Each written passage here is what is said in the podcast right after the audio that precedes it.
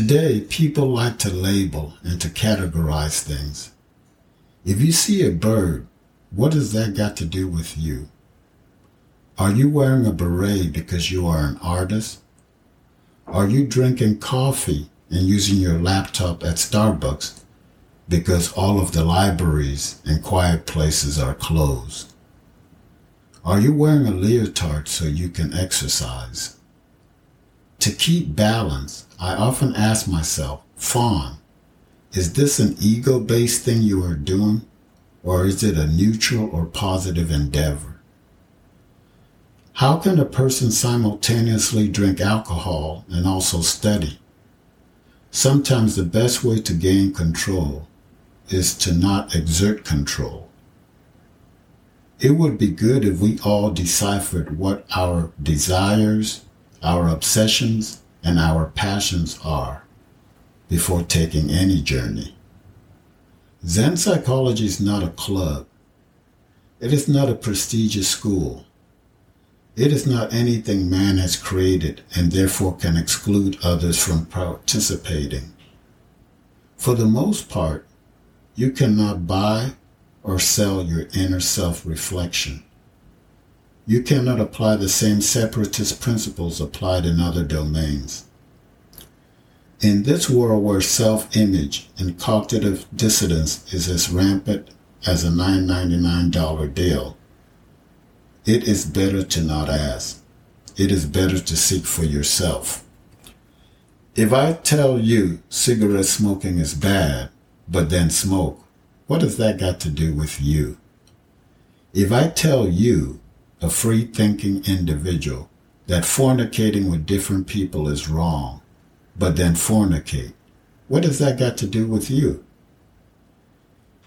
If you like to make shop talk, you will not fix what needs to be fixed. If you like to apply makeup, you will never wake up. Problems.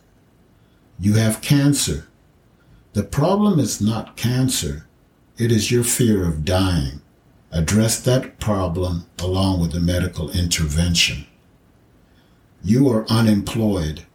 The problem is not employment. The problem is how you will eat and live without money. Address how you can momentarily subsist without a job. You are without a significant other. The problem is not finding someone. The problem is finding you. You are an adult child of a dysfunctional family. Address while you are still listening to inaudible screams and while you're still receiving and taking invisible beatings years after they actually occurred. Address the real fear that without this external label, you will have to search within. If it were simple, we would all be. If it were plain, we would all see. Everything you need is self-contained. To reach the state of emptiness, you must drop what you are carrying. Drop your mask, not just when you are with friends and with family members. Drop your mask forever. The person who unduly frets and worries about what others will say or worries about what others may do is only worried about what he or she will say or will do. If you feel you have no power or no authority, who is forcing you to eat? Who is forcing you to sleep? Who is forcing you to drink, to smoke, to sex, to bear children?